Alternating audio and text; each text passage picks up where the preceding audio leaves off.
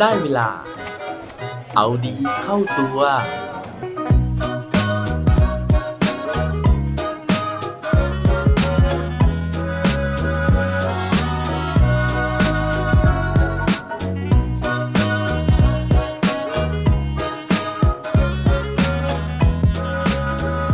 คุณชอบฝันดีหรือฝันร้ายครับ สวัสดีครับ พบกับผมชัชวานแสงปรีดีกร และรายการเอาดีเข้าตัว รายการที่จะคอยมาหมั่นเติมวิตามินดีๆ ด้วยเรื่องราวแล้วก็แรงบันดาลใจ เพื่อเพิ่มพลังและภูมิต้านทานในการใช้ชีวิตให้กับพวกเราในทุกๆวัน เมื่อ episode ที่แล้วนะ ผมมาชวนคุยถึงเรื่องราวของการนอนนะแล้วก็สุขภาพของร่างกายของเรานะครับวันนี้เนี่ยผมยังอยู่ กับเรื่องของการนอนนะฮะเพราะว่าผมชอบหนังสือเล่มนี้มากๆเลยนะฮะนั่นก็คือหนังสือ Why We Sleep นะครับซึ่งผมเนี่ยเอามาเล่าให้ฟังเมื่อคราวที่แล้วนะฮะหนังสือเล่มนี้เนี่ยเขียนโดยคุณแมทธิววอลเกอร์นะครับโดยสำนักพิมพ์ Bookscape นะฮะเขาได้เล่าถึงประโยชน์ของการนอนในด้านต่างๆนะฮะซึ่งนอกจากการนอนเนี่ยจะมีผลที่ดีต่อสุขภาพร่างกายแล้ว เขายังบอกอีกนะฮะว่าการที่เราฝันเนี่ย มันมีประโยชน์ต่อร่างกาย แล้วก็มีประโยชน์ต่อจิตใจของเราเหมือนกันนะครับ ซึ่งไม่ได้เป็นเฉพาะการฝันดีนะฮะเพราะเขาบอกนะครับว่า แม้แต่วันที่เราฝันร้ายเนี่ยมันก็มีประโยชน์ต่อตัวของเราเหมือนกัน เพราะฉะนั้นนะฮะสำหรับใครนะฮะที่เคยฝันร้ายนะครับ แล้วรู้สึกว่าไม่ชอบเลยนะฮะที่เราจะต้องฝันถึงเรื่องราวแบบนั้นนะฮะ หรือว่าที่เราจะต้องรู้สึกหลังจากที่เราฝันแบบนั้นไปนะครับ วันนี้เนี่ยอยากจะให้ลองฟังเรื่องราวเรื่องราวนี้นะฮะเผื่อเราจะเปลี่ยนทัศนคตินะครับ กับการที่เรามีต่อเหตุการณ์ฝันร้าย ถ้าเกิดว่าพร้อมแล้ว ไปฟังเรื่องราวนี้พร้อมกันได้เลยครับ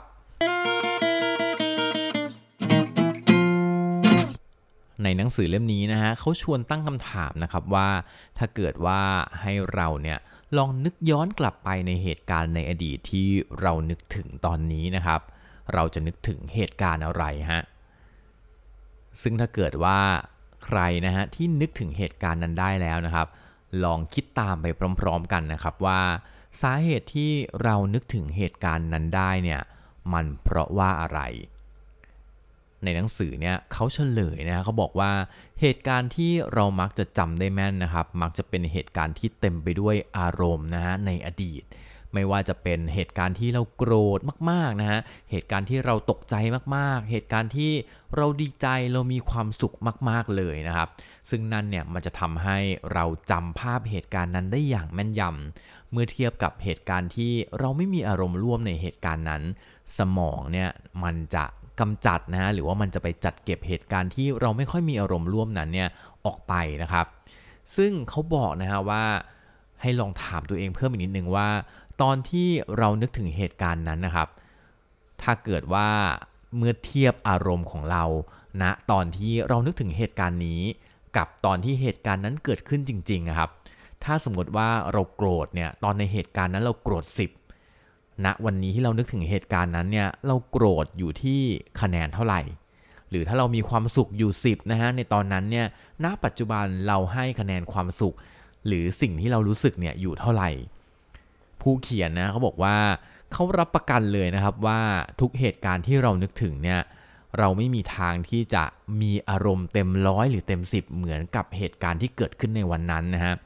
มันมักจะลดลงอย่างมากก็ 8 7 6 5นะฮะหรือบางคนเนี่ยอาจจะเหลืออารมณ์ร่วมเพียงแค่ 1 หรือ 2 แล้วเท่านั้นนะครับ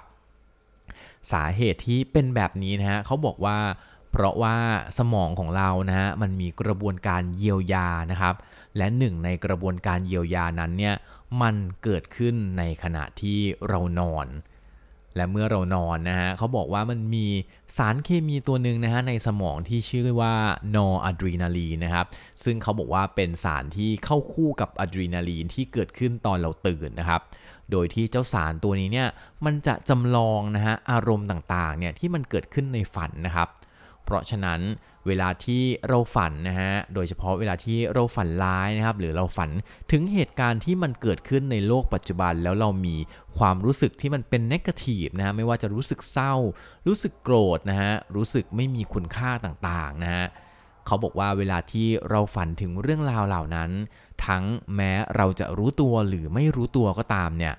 มันจะทำการเยียวยานะฮะเพื่อให้สมองเนี่ยไอ้เจ้านออะดรีนาลีนเนี่ยมันจำลองเหตุการณ์นั้นนะฮะแล้วมันก็จะทำให้เราเนี่ยเผชิญกับอารมณ์แบบนั้น เพื่อที่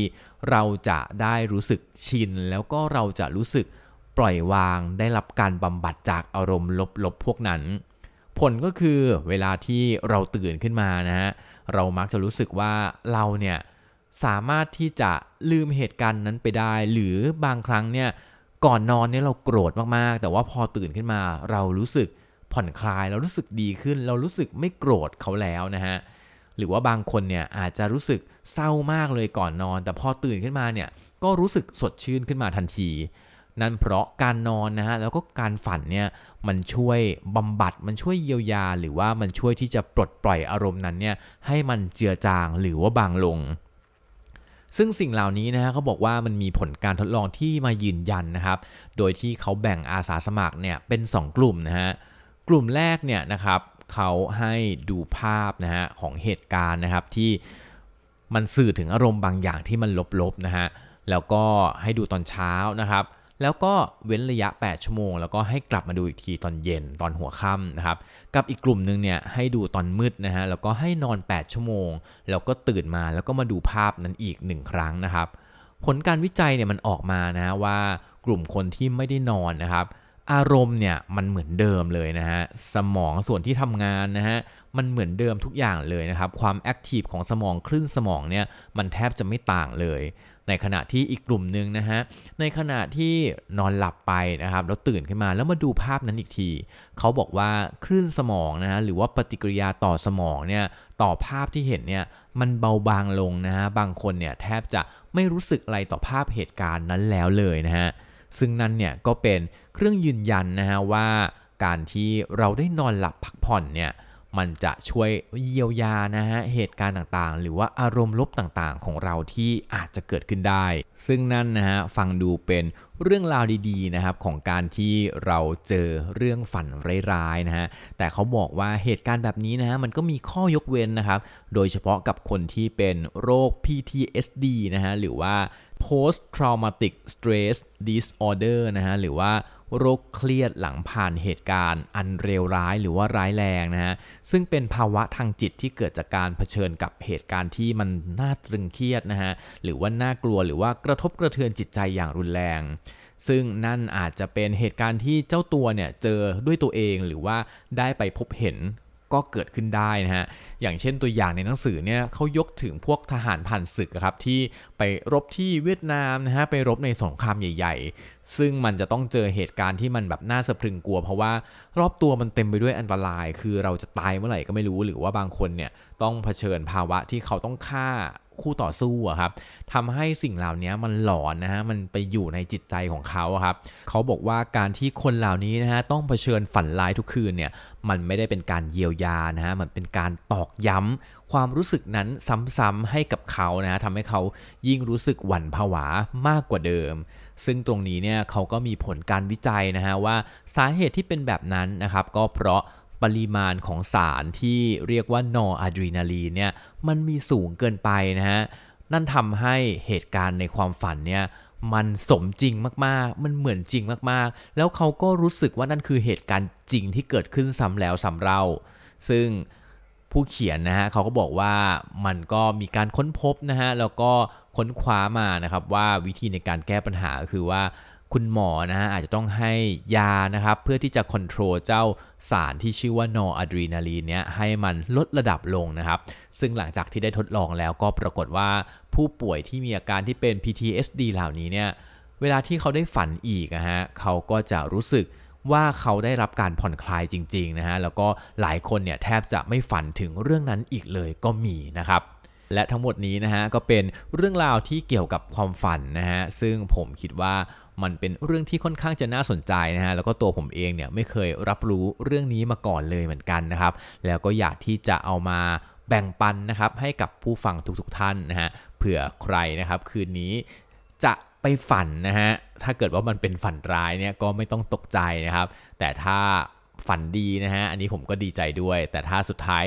ฝันเป็นเลขนะฮะ อันนี้เนี่ยยังไงก็ส่ง inbox นะครับ หรือว่า comment เนี่ยมาบอกเลขกันบ้างนะฮะ เพราะว่าจะได้เปลี่ยนจากฝันดีที่มันจะอยู่แค่ในความฝันนะฮะ ให้กลายมาเป็นฝันดีที่มันเกิดขึ้นแล้วก็เป็นเรื่องในชีวิตจริงได้กันบ้างครับ และปิดท้ายวันนี้ด้วย quote ดี quote โดน เขาบอกไว้ว่า it's hard to wake up from a nightmare if you are not even asleep มันคงเป็นเรื่องยากนะที่จะตื่นจากความฝัน ถ้าเกิดว่าตอนนี้คุณยังไม่ได้นอนหลับเลยครับ อย่าลืมกลับมาเอาดีเข้าตัวกันได้ทุกวันจันทร์ พุธ ศุกร์ พร้อมกด subscribe ในทุกช่องทางที่คุณฟัง รวมถึงกดไลค์ กดแชร์เพื่อแบ่งปันเรื่องราวดีๆ ให้กับเพื่อนๆของคุณผ่านทุกช่องทางโซเชียลมีเดีย สุดท้ายนี้ ขอให้วันนี้เป็นวันดีๆของพวกเราทุกคน สวัสดีครับ